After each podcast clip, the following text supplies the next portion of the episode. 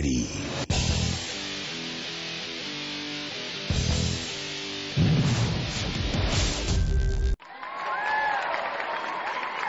All right, everybody, welcome back to Things You're Not Supposed to Talk About with Louis G. Baby, you know who that is. That's right. That's me. I'm back again. Got another podcast. Been working on podcasts, writing podcasts. So here's what I've been doing, right? I've been writing podcasts so that I can do podcasts. But I got these podcasts written and I haven't done podcasts because, you know, right? There's a whole thing going on here. Okay. So anyway, today's podcast is it's time to talk, you know, EVs, right? Electric vehicles. We're going to have to talk about this. You know, I've talked about a little bit before and mentioned it in some other podcasts. Um, but uh, we're going to talk about EVs today. And, I, and, and here's the thing, right? I, I think EVs are cool. Like, I like the gadgetry and the quietness. I like zero emissions. And I like the fact that it has minimal moving parts compared to, you know, the intricacies of a combustible engine, right? I like that folks buy them. I have considered buying one. And once I consider buying anything like that, right? You know what I do? I tend to get a little deep into the product and its nuances, like uh, whether it's practical. I never had to consider whether a car was practical or not. I just had to consider if it was practical for my needs based on what type of vehicle it was, right? So I've never had to say a car, is that practical for me or is it not? Like when I lived in New York City, no, car, not practical. Still owned one. Okay. Right? Uh, when I lived um, in Pennsylvania, car, car, practical, needed one. Okay. And now that I live in Maine, right, you definitely need a truck. So right, it's never about do I need a car? Do I need a car. But now it's about what kind of car do I need? Not not about what kind of car do I need in a gas engine, but is it a, is it an EV? Is it a gas? What am I doing here? Right. So everybody's got to do their research, you know. So I do my research, and guess what? I would never do after my research. I would never buy a muscle car and drive around the streets of Brooklyn, you know, right? Although plenty of people do that. I wouldn't.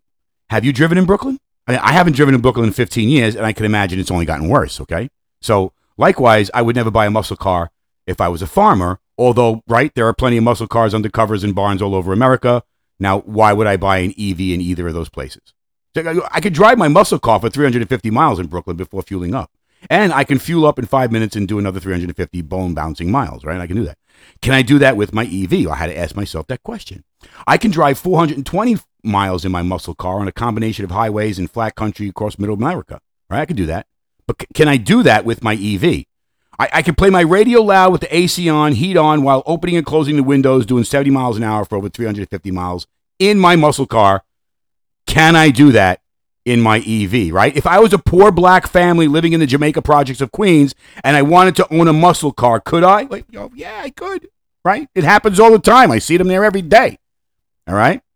Could I do that with an EV? Well, if I wanted to recycle my old gas muscle car for parts and scrap the metal and build another vehicle from another from other vehicles and make it go by putting fuel in it, could I do that? Right? I mean, could, could, could I build a car, take my old muscle car, scrap it, then take other cars that were scrapped, take their parts, build a gas vehicle, an engine, put fuel in it, and make it go? Could I do that? Yeah. Yep, I could do that. Happens every day in garages all across America in cities and rural towns, right? Could I do that with my EV? So I have some real questions. And if you bought an EV, then I hope the world is your oyster, right? But if you're considering buying an EV or are an advocate for the environmentally safe, emissionless advantages, then this is a podcast for you. How about we start answering some of those questions? And you know what? I ask questions. And when I ask questions, I do research. And when I do research, um, right, I get a little focused. So how far can the average EV travel on a single charge? This is the first question you must ask yourself. You because you ask yourself, what, what's the gas mileage on that car? So if you want to know the gas mileage on your car that you're buying, then you want to know how far can I travel on a single charge.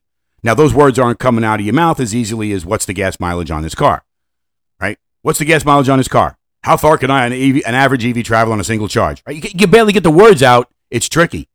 So there's no significant like average range for electric vehicles since it can vary depending on the specific EV, EV model. However, the, here are some general guidelines for approximate range of EVs on a single full charge. So, my bullet points include small EVs or subcompact cars. They can go 70 to 100 miles of range and that's typical for a small EV like the Nissan Leaf and Chevy Bolt. Well, if you live in Maine, do you want to travel only 70 to 100 miles on a single charge and then have to recharge because you've got to go 60 miles back and forth every day to work? That's filling up your car every day. Okay.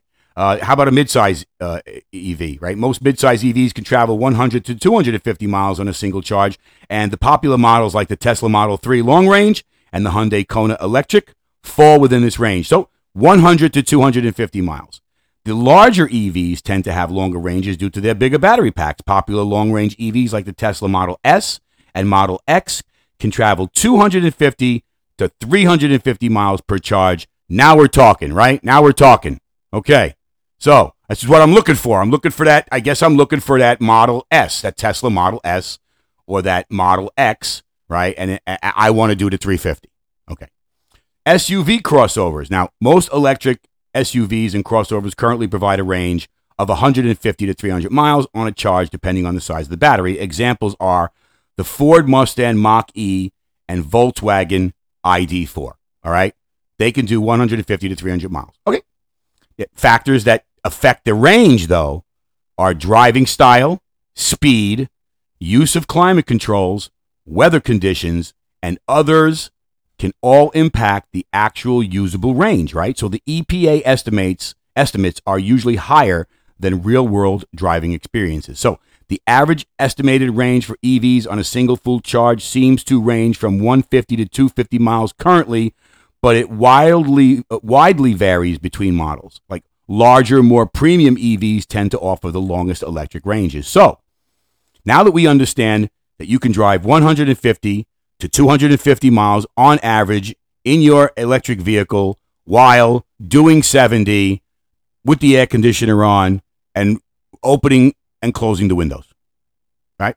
100 to 250 miles, 150 to 250 miles. So, you know, now you've got to ask yourself if I can do crazy stuff. I could drive my my my Mustang, right? You know, I don't have a Mustang. I wouldn't own a Mustang to tell you the truth, right? But I can drive my muscle car, um, 70 miles an hour. I can drive my car 70 miles an hour. My car, I can drive 70 miles an hour on the highway and get 26 miles per gallon on an 18 gallon tank. So I'm doing 450 miles. Period. I'm doing 450 miles in my car, and it takes high test gas, right? I, said high test, didn't I? That's terrible. Don't ever do that again. I, I, I'm gonna. I'll never do that again. I promise. high test. All right. That, that's it. I should stop the podcast right now, but I'm going to keep going. What are some factors that can significantly reduce the range of an EV? Well, let's take a look at that because it's weird, right? I want to know it, like, cold weather.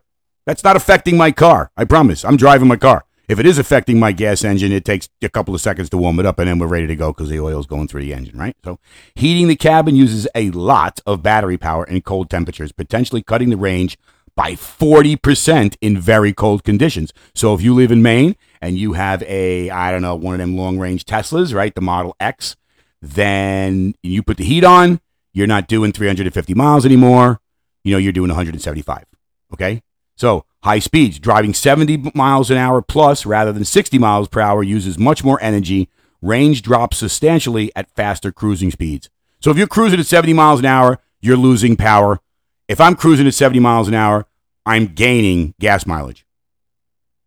That's because if I'm driving in town, it's 22, 18 to 22. That's it. Usually 22. All right. In hot weather, the air conditioning also places additional load on the battery pack, reducing the range from about 10 to 20% on very hot days. All right. So you got accessories, things like headlights, windshield wipers, seat heaters, infotainment, and all they all consume battery power when in use. So another 10 to 20%. Okay.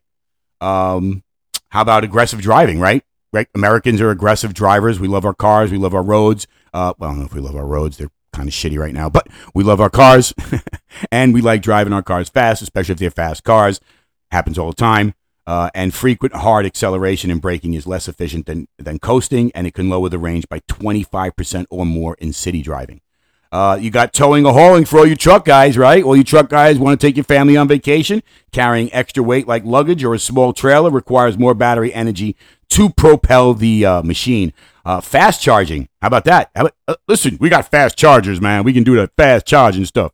So high power DC fast charging causes temper uh, causes temporary capacity loss in the battery pack. So now now you're not doing the 250 miles if you fast charge. You're doing way less, so you got to stop more frequently, pay more money. Fast charging costs more money. Okay, whatever. Uh, older battery age. Over time, batteries lose capacity and range degrades about 5% annually for older EVs. So after your seven years, seven to eight, seven to 10 years, you're losing 5% battery power every year. In five years, you're buying a new car. And or you're buying new batteries that cost you thousands and thousands upon thousands of dollars. All right. Terrain, right? Even driving in different types of terrain, steep hills, mountainous routes use significantly more battery energy than flat highways. Significantly more. Uh, battery chemistry, lithium ion batteries with higher energy density provide longer ranges. Generally, lead acid batteries have much less capacity, so now you have to worry about the kind of battery that you buy. Uh, battery size. Bigger battery packs allow for more total kilowatt of energy storage, translating to increased driving range potential. But what if you can't put a bigger battery pack in your car? What if you can only have one size battery? All right. I'm just saying. What, what happens when the batteries die? Do you have to just junk the whole car and buy a new one? Or do you can you trade it in without the batteries because the body is still good and all they got to do is put batteries in it? I mean, I don't understand what the trade value is on an electric vehicle anymore if if it can't move. All right. Well, how about tire pressure? This is important too. It's important in your gas car as well. So, underinflated tires cause more rolling resistance, draining range faster than properly inflated tires. Cargo weight, any additional weight carried reduces range due to increased energy needed for acceleration and climbing hills. How about roof racks and boxes? Extra wind drag from roof mounted carriers decreases aerodynamic efficiency and thus range. Driver assistant technology, features like traffic aware, cruise control allow for smoother, more efficient driving compared to manual control. However, right, they use more energy. Uh, and like I said before, you got that fast charging frequency. Frequent high power charging reduces maximum battery capacity over time, diminishing rated and real world range and battery state of health. Range is maximi- ma- maximized with a new battery but degrades gradually through normal cycle life and usage over, you know what, a few years. So now I keep asking more questions like what is the average mileage get range of gas vehicle? And in compact cars, it's three to 400 miles on 18 gallons. In mid-sized cars, it's three to 500 miles on 15 to 22 gallons. On trucks and SUVs, it's 400 to 600 miles uh, with a bigger gas tank. And on hybrid and gas on hybrid cars, which are gas electric hybrids, they can increase fuel efficiency by 25 to 60 percent. So that's over 500 miles with a full gas battery and pack and, and, and fill tank. I mean, come on, yeah, eh, right? We're winning here with this hybrid thing. Factors affecting range: aggressive driving, cargo passenger load, hilly terrain, and use of air conditioning can reduce gas mileage and trim 50 to 100 miles off the estimated range. I looked that up. Right, I looked that up in a lot of places. That 50 to 100 miles I put in there because I want to be fair with the EV thing, but I'm telling you it's more like 25 to 50 miles. So I, I just want to be fair. I just want to have some parity here, okay? I, I'm willing to, to take the hit on the gas.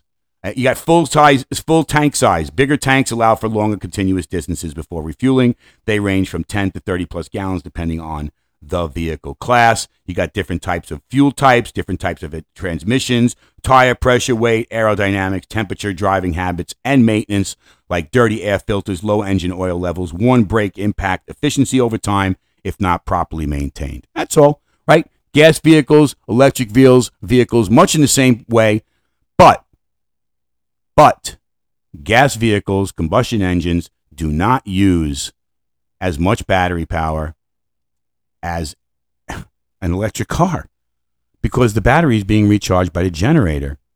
You know, that's not going on in an electric car most of the time. Otherwise, you wouldn't need to do all of that recharging. Okay. So, you know, like what's more prevalent for auto users, gas stations or electric charging stations? You know the answer to this. It's a silly question. Gas stations are currently much more prevalent than electric vehicle charging stations for auto users in North America and globally. There's over 100,000 gas stations across the United States. Most Americans live within five miles of a gas station, and many within one mile. You know, charging stations as of 2022, there's around 45,000 public EV charging stations. Notice what I said here. There's 100,000 gas stations, and there are 45,000 EV charging stations. That's not an EV gas station, right? No, no, no. Let, let, let, hold on a second. You want to count EV stations? They're counting the EV stations that are in a parking lot. That's not an EV station. There's a gas station. You don't see gas stations in the middle of the A&P parking lot or the Waldbaum's parking lot or the Big Lots parking lot. You don't. That's not happening. Okay, but there are EV stations there. No gas stations, but EV stations.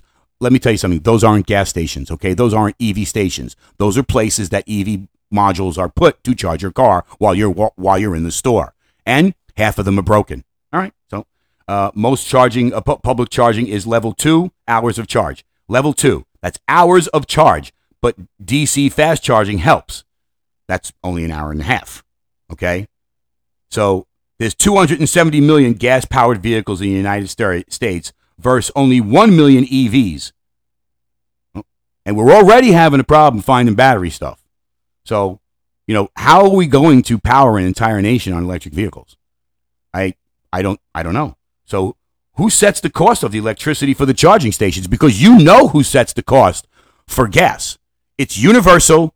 It's everywhere, okay? Some gas stations charge a little bit more, but in order to stay competitive with their gas, they've got to be like the other people. Some people start charging a little bit less. It's not like an EV station. Utility owns many public charging stations, especially level two, are owned by the local electric utilities. In these cases, the utility sets the electricity cost, which is usually close to the standard home residential power rate. No, it's not. All right. Private networks. Companies like ChargePoint, EVgo, and Tesla own large public fast charging networks, they have more flexibility to set commercial electricity pricing, which is going to be higher than standard utility rates. Rates vary by location, time of day, and membership status. Retail lo- membership status. You what? I don't have to join my. I don't have to join a gas station. Some some gas stations have cards where you get like you know ten cents off a, off a gallon. That's great. I don't know what the purpose is, but nice. It's, it's wonderful. You got retail locations like like stations at shops, hotels, etc., often bundled into locations existing commercial electric accounts. Pricing may be set jointly by the businesses and their local electric provider. So I'm telling you that gas stations that install EV chargers pricing models are evolving, but gas station brands may set their own rates based on operational costs at each station. Folks, this is price gouging at its simplest form. That's all it is. Electric cars, electric vehicles are price gouging, uh, and electric charging stations are price gouging your vehicle. Period. Okay?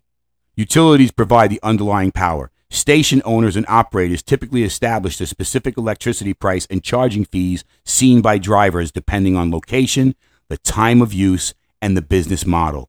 Retail competition also plays a role, but not in gas. In gas, you don't have that problem. You have demographic issues like each state, how much it costs for the drivers to get there, okay? Because they're not closer to the coast. And some some gas stations charge more because they're right there on the uh, on the highway. Yeah, that's a fact. That's going to happen. But your EV charging stations will charge more than the gas will at that gas station. So you know, get ready get ready, right? How much does it cost to install a charging station at your home? Oh, I'm going to be a big shot. All right, let's be a big shot. Uh, you know, uh, let's be a big shot. And um, we're going to uh, install Ethel, Ethel, Ethel. We're going to install an EV charging station at the house so that we can just charge up at home. Okay, Ethel, you hear me? All right, honey. Uh, I know. We're just going to do it. All right. Well, here's what the cost is. Here's what the cost is, folks. Basic two basic 240 volt outlet, a simple installation involving an electrician running a 240 volt outlet to your garage can cost anywhere from 200 to 500 dollars. Uh, this charges three to six miles per hour of charging. uh, what? In one day, you're doing six miles of charging times 24 hours, right? Six times, uh, that's about 140 miles of charging. You can go, if your car can do 350 miles on a charge, and you have a standard 240 volt outlet, you're not doing any more than 150 miles of charging in 24 hours. What the hell? That's not good. Take two days to charge your car. All right. Two days. Hardwired charger having an electrician install a hardwired level 2 home charger starts anywhere from 5 to a $1,000 and provides 25 miles per hour depending on the charger. Well, 15 to 25 miles per hour. So let's say it provides 20 miles per hour per charge and you need to go 350 miles in 24 hour period. It's going to take you 24 hours to charge your car. Like you can go to work the next day, but you got to come home and charge your car again. And it'll take three days to get to the 350 miles because you're charging your car, driving every day 30 miles to work back and forth. All right. Uh, uh, how about a standalone charging station? 240 volt charging station installed professionally is 500 to 2000 dollars depending on the unit, the cables, the installation details. That's 25 plus miles per hour charging. Doesn't tell you what the plus is, so I guess it's a variable number. I don't know why.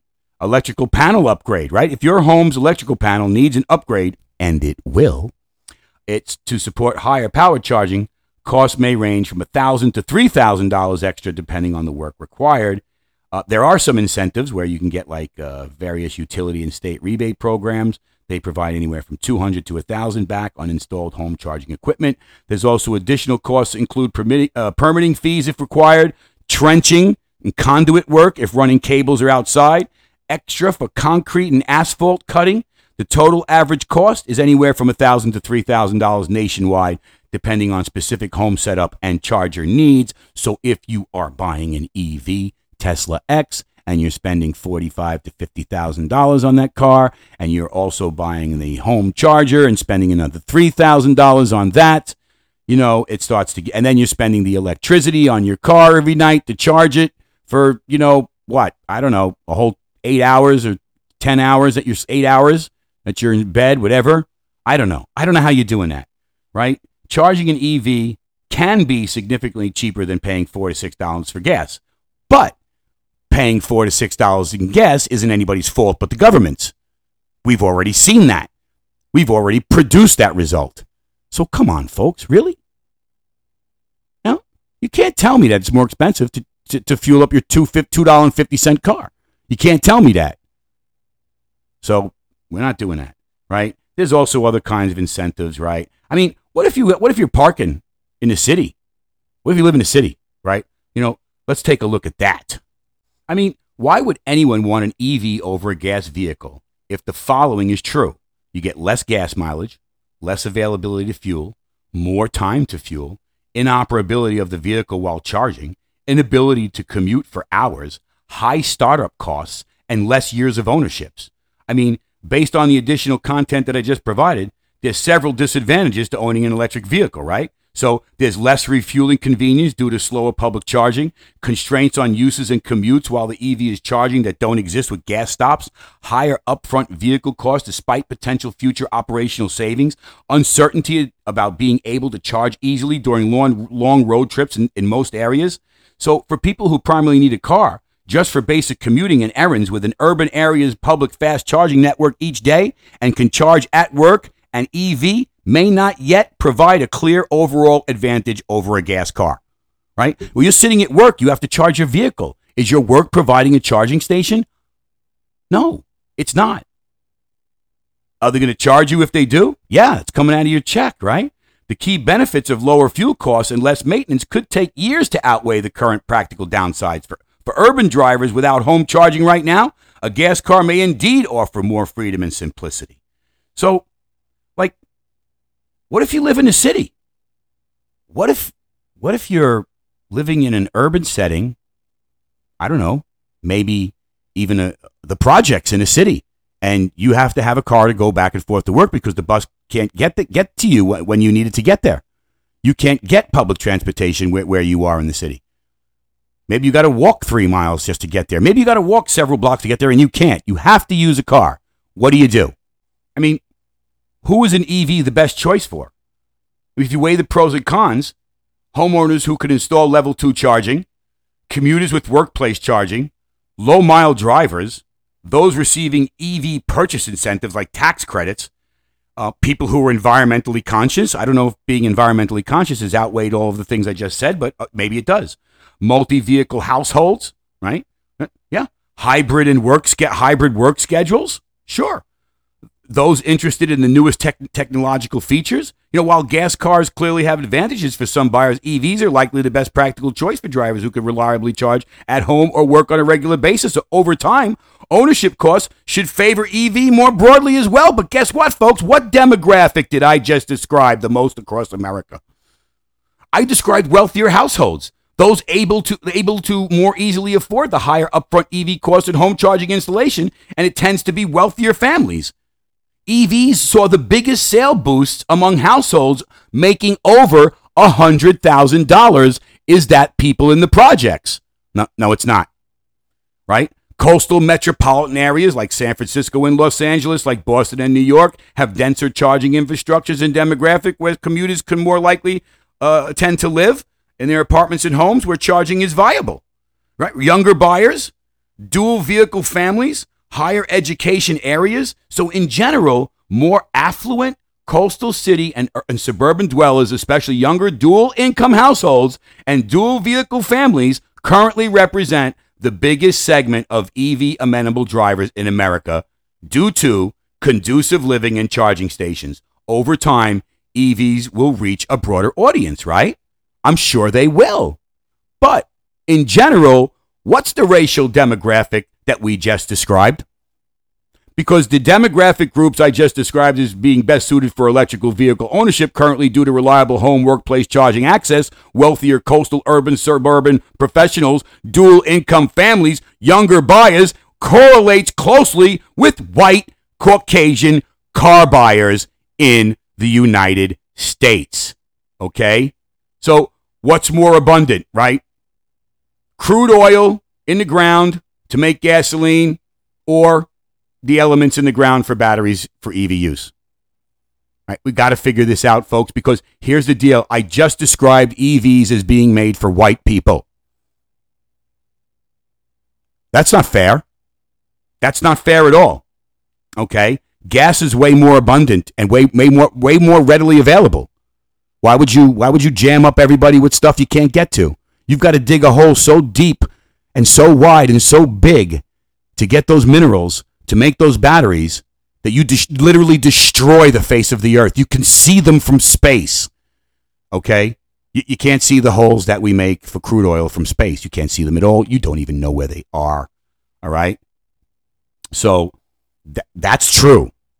So, you know, we talked about a lot of things with this EV stuff, and based on everything we talked about, um, you know, why our federal government and federal agencies all would push for EV over gas when, when none of the infrastructure is available, when it's when it's literally racially biased, it, it allows for a wide range of electrical pricing by individual vendors instead of a utility rate such as gasoline, inhibits the travel of all Americans to under 250 miles, and destroys a high tax revenue industry such as gas and oil. I mean, insufficient EV charging infrastructure today disadvantages many drivers and restricts travel, especially in rural areas. Forcing a transition prematurely is misguided without universal access. Lack of equitable access to home charging disproportionately impacts lower income and minority communities who depend more on public infrastructure. Allowing individual charging networks to freely set pricing versus standardized utility rates risks gouging some customers' demographics okay? Drastically reducing oil gas industries without ensuring an equitable transition risks job losses and declining tax revenues that fund important public services. Range limitations of under 250 miles for many EVs imposes real world constraints not faced with gasoline vehicles at this point. Given these considerations, a reasonable perspective is that government agencies should avoid overtly pushing any single technology, but rather incentive, incentivize multiple solutions, including hybrids, plug in hybrids, fuel cells, and improved ICEs along EV batteries. Make equitable access and universal infrastructure top policy priorities before enterprise wide mandates. Protect consumers and workers through a just transition that creates new jobs and does not disproportionately advantage disadvantage, excuse me, any group. A balanced, data driven, and inclusive approach respects the advantages of all opinions today while still enabling innovation. Forcing a winner too early risks negative, unintended consequences. As the auto industry ramps up electric vehicle production to meet government mandates and consumer demand, many, won- many wonder if EVs are truly the best option available. While proponents tout lower operating costs and environmental benefits, skeptics point to insufficient charging infrastructure and other limitations that electrics cannot overcome in the near term. After examining the nuanced issues, it seems neither side has the full picture. Electric vehicles offer reduced emissions and potentially lower fuel bills for drivers able to charge consistently at home or work. But mandating EVs before public fast charging reaches small towns and rural areas risks leaving many stranded without viable transportation options. And higher EV purchase prices disproportionately impact lower income households without home chargers. Recycling requirements could help address battery supply concerns over the long haul, yet geological realities dictate certain raw materials will remain scarce internationally regardless of technology. And while carbon emissions from tailpipes are real, oil and gas currently provide jobs that cannot swiftly be replaced without forcing economic shockwaves. Rather than rushing a winner, policymakers would do, would do well to respond to these realities with an inclusive, balanced strategy. Continued investments in both conventional and alternative fuels can satisfy diverse needs today while fostering innovation. Protecting vulnerable groups through just workforce transitions deserves priority over directives that arbitrarily eliminate established industries or viable vehicles prematurely. All right, so with open dialogue and prudent safeguards for consumers and the planet alike, Synergy between electricity, biofuels, and optimized petrol power may ultimately carry transportation further than a war of attrition between competing technologies can achieve separately in the near term. You know what, folks? Cooperation, not coercion. Okay? Ready? Cooperation, not coercion. That holds the greatest promise for sustainability and accessible to all. I want to thank you for being here with me on Things You're Not Supposed to Talk About with Louis G. Have a great day.